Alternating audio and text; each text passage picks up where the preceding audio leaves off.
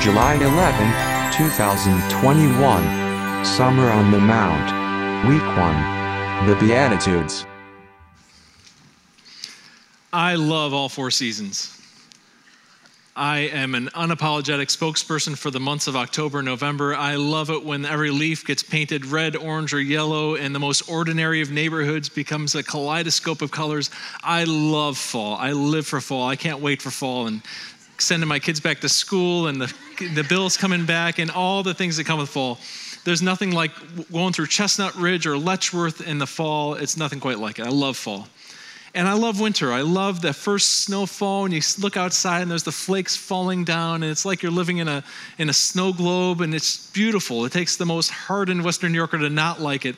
And even there's something awe inspiring about lake effect snowstorms, and you kind of batten down the hatches and hope that your home is still standing in the morning. It's just incredible. And after a long winter, I love the first day of spring when the, that first chance when you open up the windows of your house and let the fresh air begin to blow through, or when you roll down the window. Look at me rolling down my window of my car like it's 1988. Uh, when you roll down your window of the car, kids, there used to be this little thing that you'd roll it down. Uh, but that first chance of fresh air after a cold winter, and you see the leaves begin to bud, and your nose is running because of allergies, even that is somehow wonderful. But Thank God for July and August. Thank God for the summer. This, these are the days that we're in right now that we look forward to all year long. We live for these days. And one of the best kept secrets about Western New York for people who are outside of this area is how great our summers are. Thank God for July and August. And this time of year, as we enjoy our leisure time and the longer days and the warm days outside, it's common for us to punctuate our days and, and our descriptions of our lives with the word blessed as in sitting in the shade, sipping lemonade, blessed. Tropical vacation, blessed. Sitting poolside, blessed. Didn't get lunch on my shirt, blessed. And that word blessed is, is really a good word to use to describe what our life is like in July and August. Two syllables. July and August are blessed. You got to add that second syllable and describe July and August. It's blessed. It is a sweet time. And I hope that your summer is sweet. I hope that you have wonderful summer plans. I hope that when we turn the calendar to September, you look back and say, Boy, I really got to enjoy all the things that I wanted to enjoy. I got to do the things I enjoyed doing and got to enjoy time outside and with the people I love. I hope that you have a wonderful summer. I hope you have wonderful summer plans and that they all come true and then some. Here at Watermark, we're going to be spending July and August looking at the Sermon on the Mount. The Sermon on the Mount is the core of the teachings of Jesus of Nazareth for his disciples. When you look at everything that Jesus taught during his earthly ministry, this is really the core of it, the biggest chunk of it in Scripture, and the real heartbeat of Jesus for his followers. If you're a new believer, the Sermon on the Mount is a great place to start to really get your pulse, get your finger on the pulse of the heart of Christ for his people.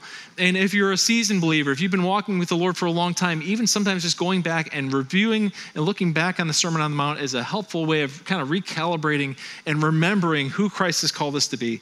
And so we're going to be spending our summer, the next eight weeks or so, here on the Sermon on the Mount, looking at this heart of Jesus teaching. And the very first word in the Sermon on the Mount is blessed two syllables, blessed, which is this sense of ultimate goodness, ultimate blessing, the blessed life. What is the good life, as Jesus describes it here in the Sermon on the Mount? But before we get to the Sermon on the Mount, I want to take a little detour on our way and pick up a guy who had an encounter with Jesus in John chapter 9, a man who had been born blind, and Jesus had an interaction with him. And I think having him along for this journey as we enter into the Sermon on the Mount will help us to unpack all of what Jesus is saying and teaching here in the Sermon on the Mount. Before we jump in, my name is Steve Dunmar. If we haven't met before, I'm the teaching pastor here at Watermark. Thanks for being here with us this morning on this, this summer day. Welcome to all of you joining us online, whether you're joining us online live or later on the week. So glad you're joining us, and it's great to be with you. If we haven't met yet, catch me out in the lobby or up front here. I'd love to get a chance to, to meet you and, and see your face and, and shake your hand and, and uh, learn your name. But uh, let's pray for us as we as we jump into the Word. God, thanks for your thanks for your Word. Thanks for the, your goodness to us and your instructions for how we should live and how we should go about our lives. That we're not left clueless, but you've given us instructions. And as we open up your word, may we enter into the story. May we hear your voice and sense your spirit prompting us. We pray this in Jesus' name. Amen. John chapter 9, beginning of verse 1, it says, As Jesus, as he went along, he saw a man blind from birth. His disciples asked him, Rabbi, who sinned, this man or his parents, that he was born blind? So Jesus and his disciples are making their way along. Jesus spots this man who's blind, and his disciples ask the question Hey, Jesus, who sinned to cause this to happen? Who sinned to cause this man to be blind? Was it him or was it his parents? Somehow, was, did he sin in the womb that caused this to happen? Or did his parents do something that caused this, this misfortune to fall in his life? Whose fault is it that this man is blind, they ask. And implied in the question is that, that, if there is a summer of the soul, then there's also a winter of the soul. If you can be blessed, then you can also be cursed. And so they're saying, Lord Jesus, he appears to be cursed. There appears to be something that went wrong in his life. So whose fault is it? Is it his fault? Is it his parents' fault? Whose fault is it that he's blind in this way? And they don't use the word, but it sure sounds an awful lot like karma. It sure sounds like they're describing karma. Whose bad karma led him to be cursed in this way? Whose, bad karma? Was it him or his parents that, that gave him this misfortune in his life? And karma is a principle that's taught in several religions. And just as a primer to kind of refresh you in some of the basics, if you're not familiar with karma, uh, I want to point out to you that karma teaches that what goes around comes around. It's this idea that the universe is structured in such a way that the universe auto corrects, that if you do something bad, you're going to get bad in return. If you do something good, you're going to get something good in return. And that the universe takes care of that all on its own, that whether in this life or in a future life, your karma will come back on you and repay you. Uh, some people talk about instant karma, and they think about instant karma in terms of something that happened to me a few weeks ago when I was driving down the road near my house, and a car was tailgating me really hard. I'm sure none of you ever do this, but this car was tailgating me really close and pushing me and pushing me. And finally, I got out of its way, and it blew by me, going well beyond the speed limit. And I knew I knew that like the next intersection, the speed limit was going to drop, and there was always officers sitting there waiting, waiting, to catch people doing exactly what he was doing. And I was more than a little bit happy when I saw the uh, the car pull out and the red and blue lights. Some people would call that instant karma. You're getting what you deserve. You reap what you sow, and that's kind of the principle of karma. But the second thing is that karma is an attempt to explain the unexplainable. One of the things that makes karma attractive is that we can explain pain and suffering and good. That when somebody is blessed, when somebody experiences hardship or sickness or illness, that somehow that's tied to karma. It's this neat and tidy way of describing what is otherwise hard to explain. Why do people get cancer? Why do some people have all their, their efforts be blessed and they get straight A's and everything they touch turns to gold, but others of us have to suffer along? Well, karma is a neat and tidy way to explain it. And I'm tipping my hand a little bit by saying that karma is a way of, un- of trying to explain the unexplainable, because it's not quite that simple most of the time. You may know Jeff Foxworthy and his line of humors of you might be a redneck jokes. And one example of this is if you think that the last words of the national anthem are gentlemen, start your engines, you might be a redneck. Uh, and if you have ever seen somebody suffer and thought, well, I wonder what they did to deserve that, you might believe in karma. If you've ever watched a natural disaster hit some part of the country or the world and thought, well, God must be trying to get their attention, you might just believe in karma. We might not call it karma, but a rose by any other name is still a rose. And often we talk about things as if karma is true. And that leads us to the third most important question for us today is Hindus and Buddhists believe in karma, but what about Jesus? In Buddhism, karma is this principle that within this life that we get what we put in and you reap what you sow and if you do good things you're going to get good in return. If you do bad things you're going to get a bad in return. In hinduism karma is the idea that whether in this life or a future life you get what you they, they believe in this endless loop of, of reincarnation that only ends when you finally build up enough of a bank of karma that you get to dissolve kind of into this ether of nirvana. And they believe that whether in this life, the, that the good things that happen to you now might be because of the karma in a previous life, or the bad things in this life, or because of the bad karma in a previous life. But what about Jesus? Does Jesus believe in karma? Does Jesus teach anything that resembles karma in the Gospels? And thankfully for us, we see his answer in the next verse, verse 3, where he says, No, no, no, no, no. Neither this man nor his parents sinned, said Jesus, but this happened so that the works of God might be displayed in him. In verse 6, it says, After saying this, he spit on the ground, made some mud with saliva, put it on the man's eyes, and go, and go he told him, wash in the pool of Siloam. This word means sent. So the man went and washed, and check this out, he came home seeing. So Jesus emphatically says, no, no, no, no, no. There's the Bible does not teach karma. The karma is not what rules the day. And as though to emphatically reinforce this point, he heals the man right then and there. And it's, it's as though he right away interrupts them in mid thought and says, No, no, you're asking the wrong question. You're asking the wrong question if you're asking who sinned to cause this man to be born blind. It's not, not a matter of who sinned. They're asking the entirely wrong question. And he heals the man almost to cut this out at the root. Because, yes, there, there, are times in Scripture where it seems like God sends a plague or does something to get people's attention, but we are never told from our position to look out the world and to, to, forecast what's happening, to look at this hurricane and say, well, obviously God's trying to get their attention, or look at this diagnosis and say, well, obviously they must have done something wrong. There is never a verse or chapter or book of the Bible that ever says that we can forecast from this side. Yes, from God's side, He might do that once in a while, but not always, not as a hard and fast rule. Yes, if you smoke a pack a day for 20 years and you develop emphysema, that's not karma, it's right on the box. If you never if you never balance your checkbook and you run out of money, that's not karma, that's math. If you get a speeding ticket at some point in your life in Western New York, that's not karma. That's just a matter of time in our area here. But yet, throughout, man, every year, there's somebody at some soapbox, at some level, somewhere that sees some natural disaster or some diagnosis or something, some tragedy happening somewhere and says, that's karma. They don't use the word karma, but a rose by any other name is still a rose. And so often, when, when hurricanes hit New Orleans or hurricanes and earthquakes hit Haiti and other disasters and diseases, people have been quick to say, God must be doing something. They must have done something wrong. This is God punishing them. But in fact, there's an entire book of the Bible, the book of Job, is all about answering this question. The book of Job is all about this man who's an upright, righteous man named Job who suffers incredible, unspeakable loss. And at first, his friends gather around him and they wisely keep their mouths shut. But then eventually, they're like, Come on, Job. Just, come on. Tell the truth. He's like, What do you mean? Say, Job, t- come on. Things like this don't happen. You must have some bad karma somewhere tucked away in your heart that we just don't know about. You must have done something wrong to deserve all this loss, to, to deserve all of this suffering. Come on, Job, just fess up. And he says, No, there's nothing. What are you talking about?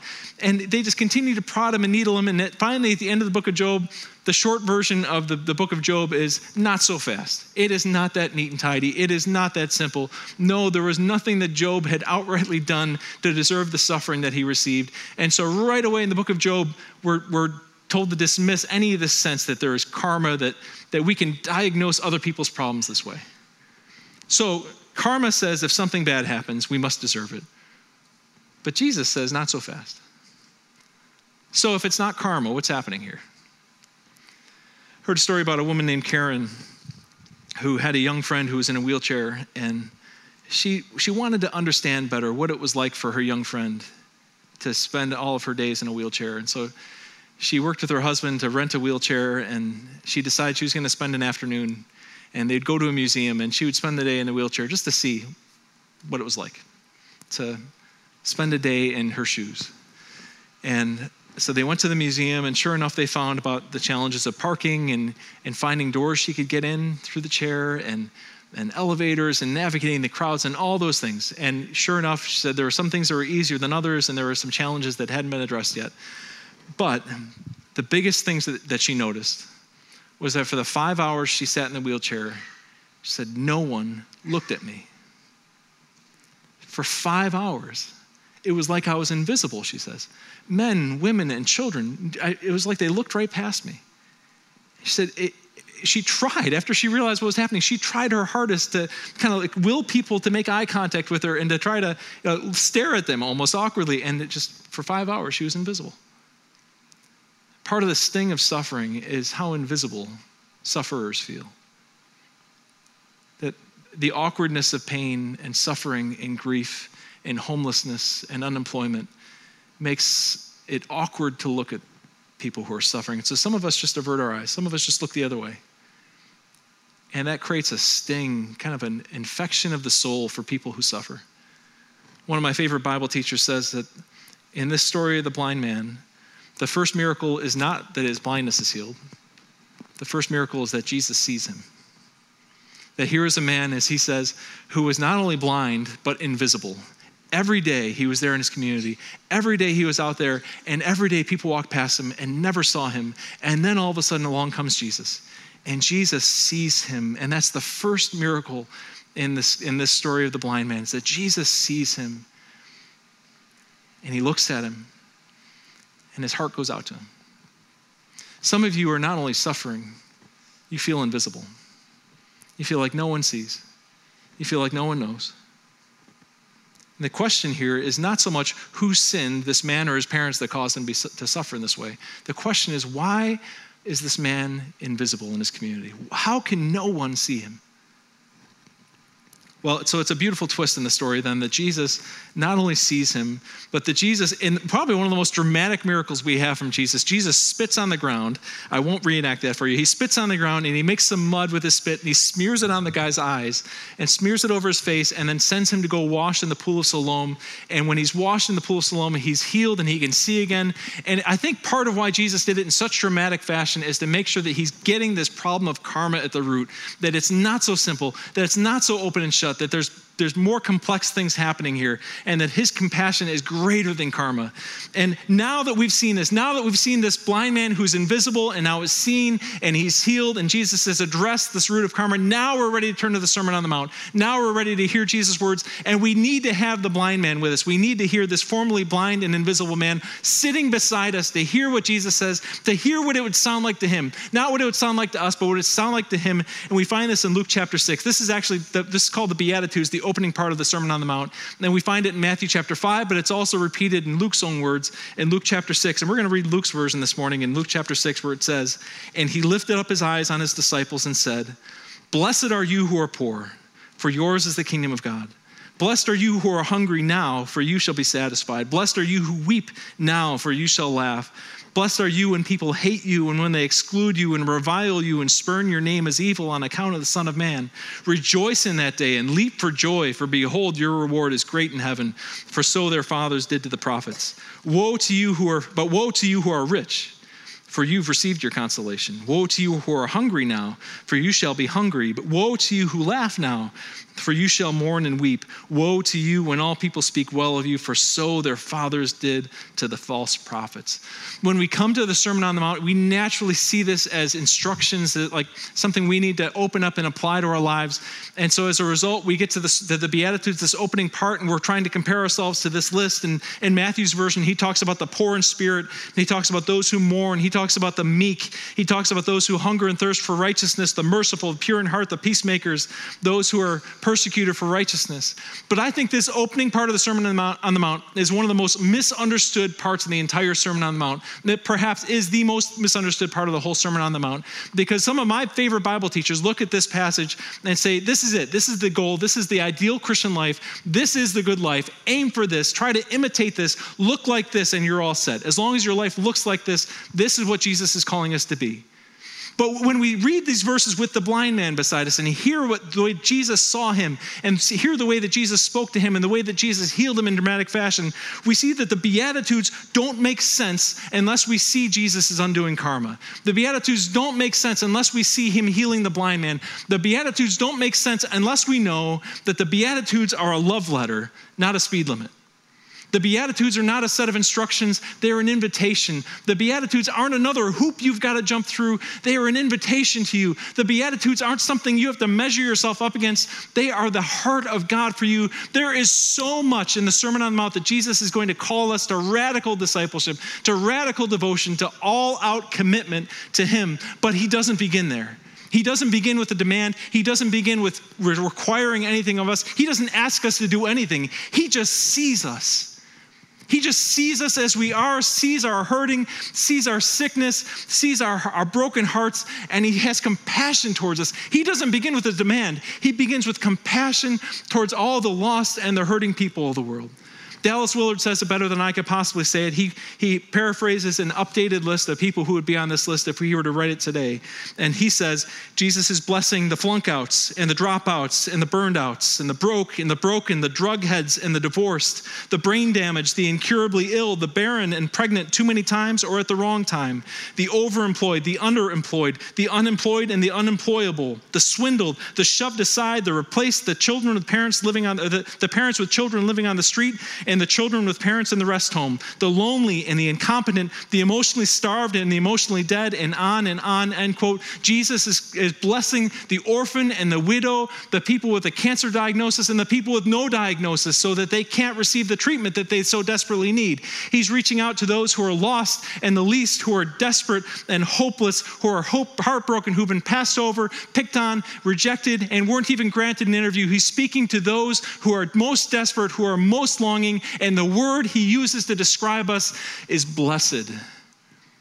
Not because of the condition we're in, but because of his compassion for us. Dietrich Bonhoeffer says that the place we see the Beatitudes most fully on display, that he, he teaches this on one mountain. But then a few years later, one day, there was another mountain. And on Mount Golgotha, the greatest curse that was ever poured out on a person was poured out on Jesus.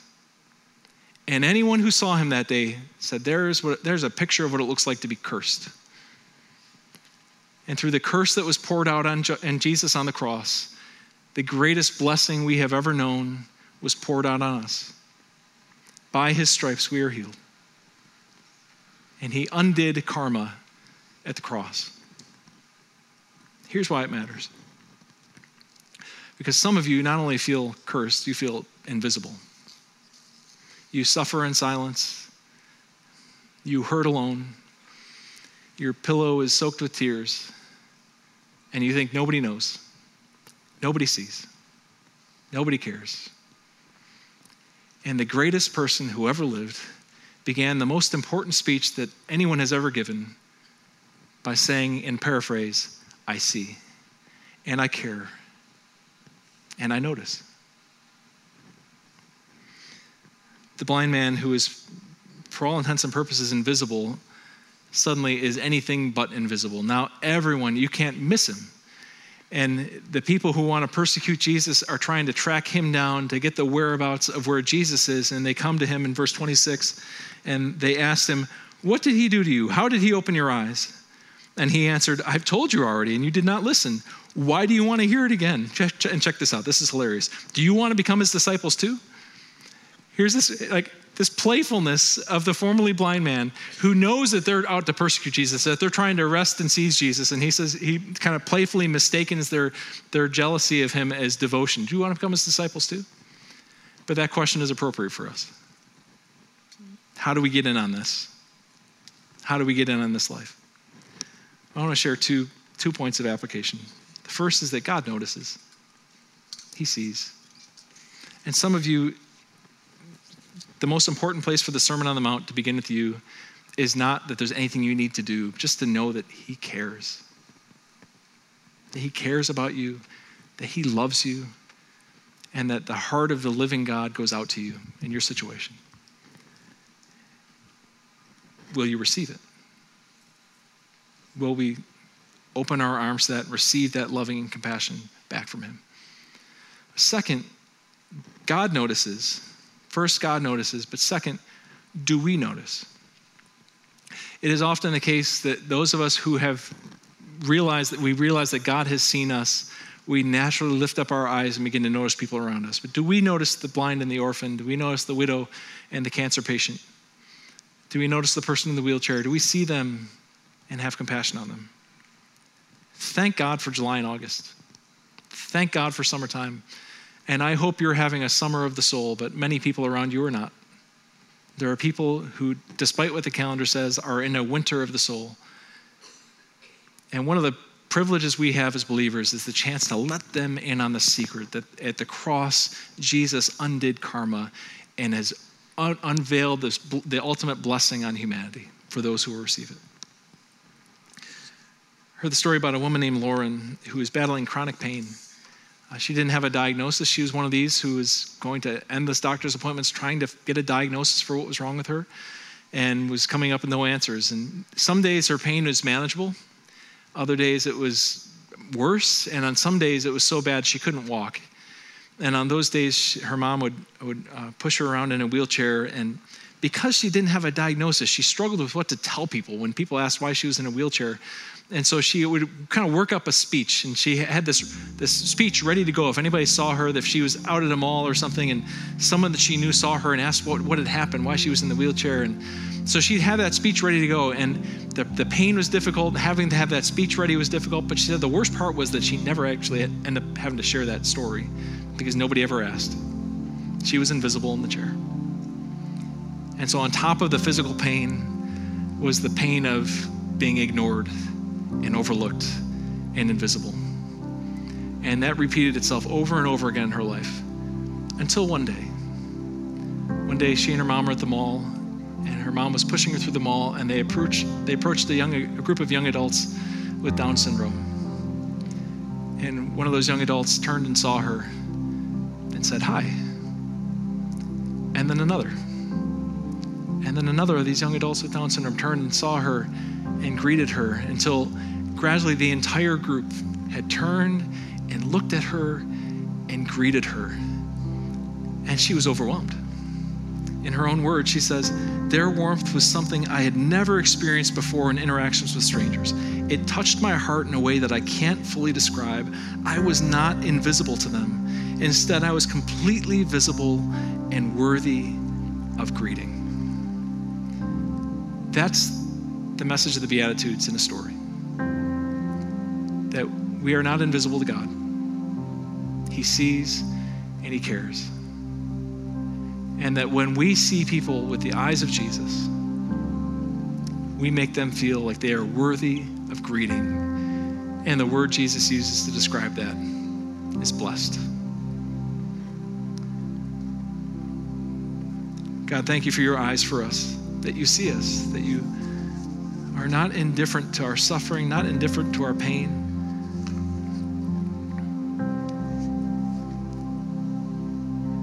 That you have compassion for our situation and you enter into it and rescue us from it. Help us to have eyes to see people around us who are hurting. Help us to see have eyes to see people the way that you see them and to have compassion on them and to love them the way that you have loved us.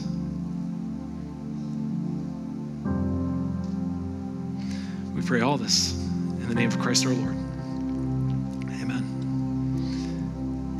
Since we're going to be spending July and August at the feet of Jesus, listening to the Sermon on the Mount, we thought it was appropriate that we begin our summer uh, and this journey together by coming to the Lord's table together band is going to lead us in a time of reflection to prepare our hearts. If you did not, if you did not grab one of the cups and and the, the bread on your way in, you've got a moment to run out and do that. And uh, after we've had a chance to pray and to, to reflect a little bit, I'll come back out again and lead us to the table together. Let's lift our voices together.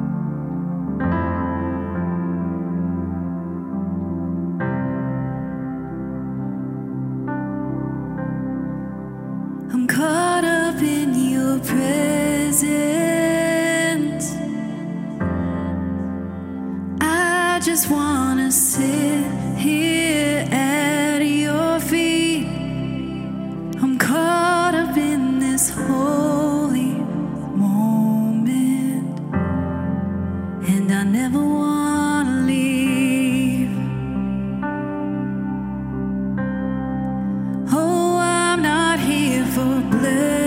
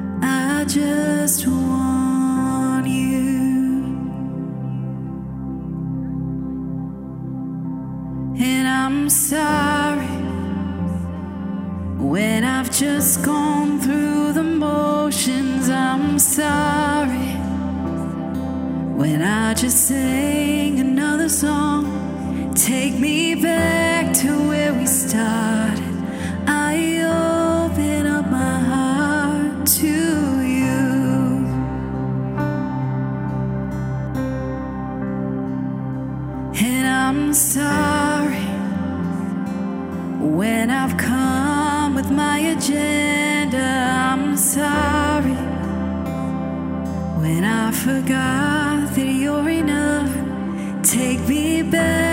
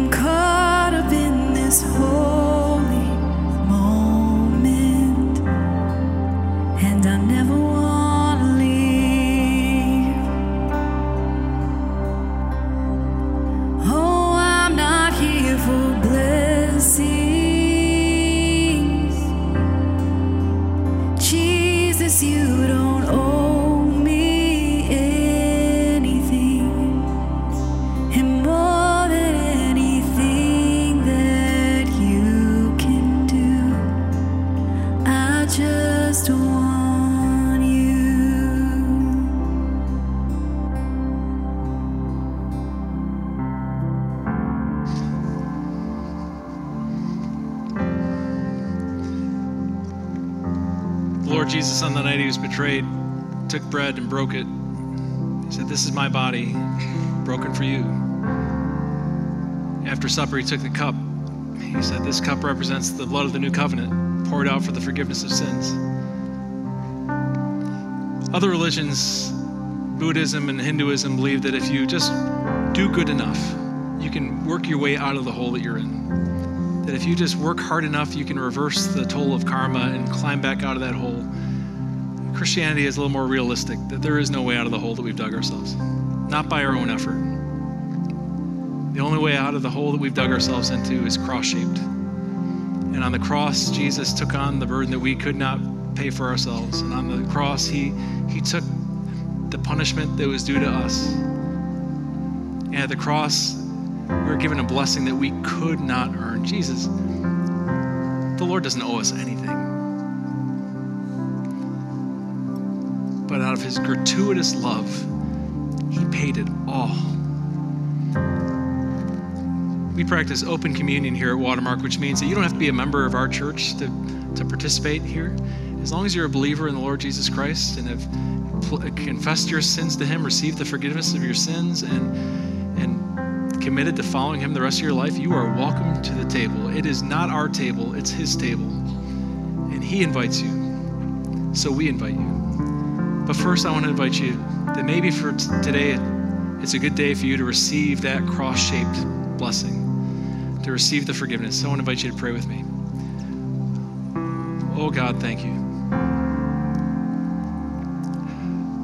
Oh, Jesus, thank you. You know the hole that I'm in. You know the way that I've dug myself deep. You know how dark it was. And then your light came.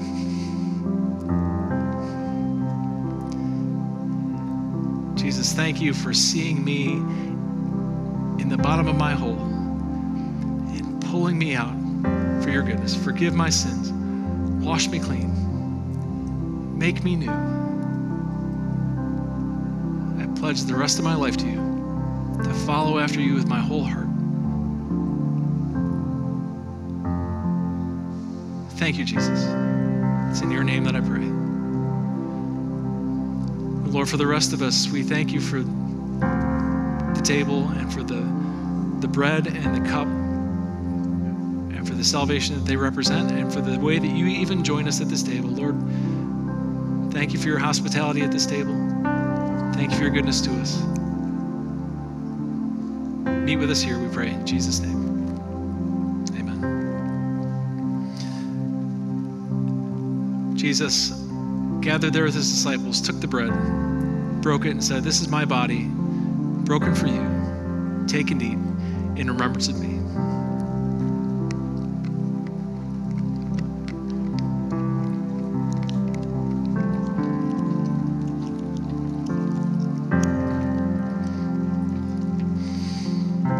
Same way, after supper, he took the cup. He said, This cup represents my blood poured out for the forgiveness of sins. Drink it to the bottom in remembrance of me. Take and drink.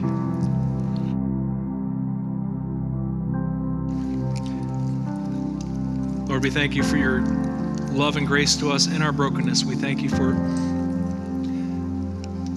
way that you heal us in the broken places. We bring to you all of our brokenness and our broken hearts and our broken dreams and pray that you'd heal us in the broken places. And the way that your blood was poured out for us, we pour out our hearts to you and pray that you would fill us up. Fill us up with your spirit. May our lives overflow with blessing that we can be a blessing to others. Pray this in Jesus' name. Amen. The band is going to lead us in a final reflection in the same way that we can't get ourselves out of the hole. We'd, we'd also ask that you clean up after yourself and for the sake of our team here and uh, take your elements out with you as you go. That'd be a big help to our team. Let's lift our voices in song. I just want you and nothing else, and nothing else, and nothing else will do. I just want nothing else, and nothing else, nothing else will do.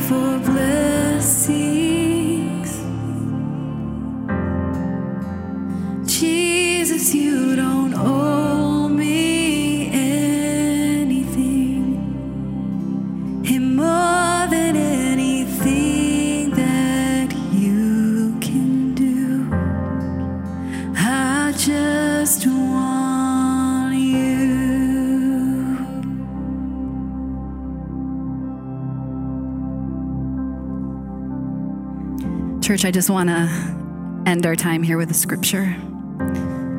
In Romans 15 13, it says, I pray that God, the source of hope, will fill you completely with joy and peace because you trust in Him. Then you will overflow with confident hope that through the power of the Holy Spirit, we can trust in Him.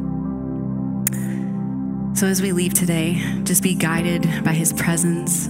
Keep your eyes fixed on Him because He will never fail you, He will never lead you astray. I pray that you're blessed this week. Have a good week.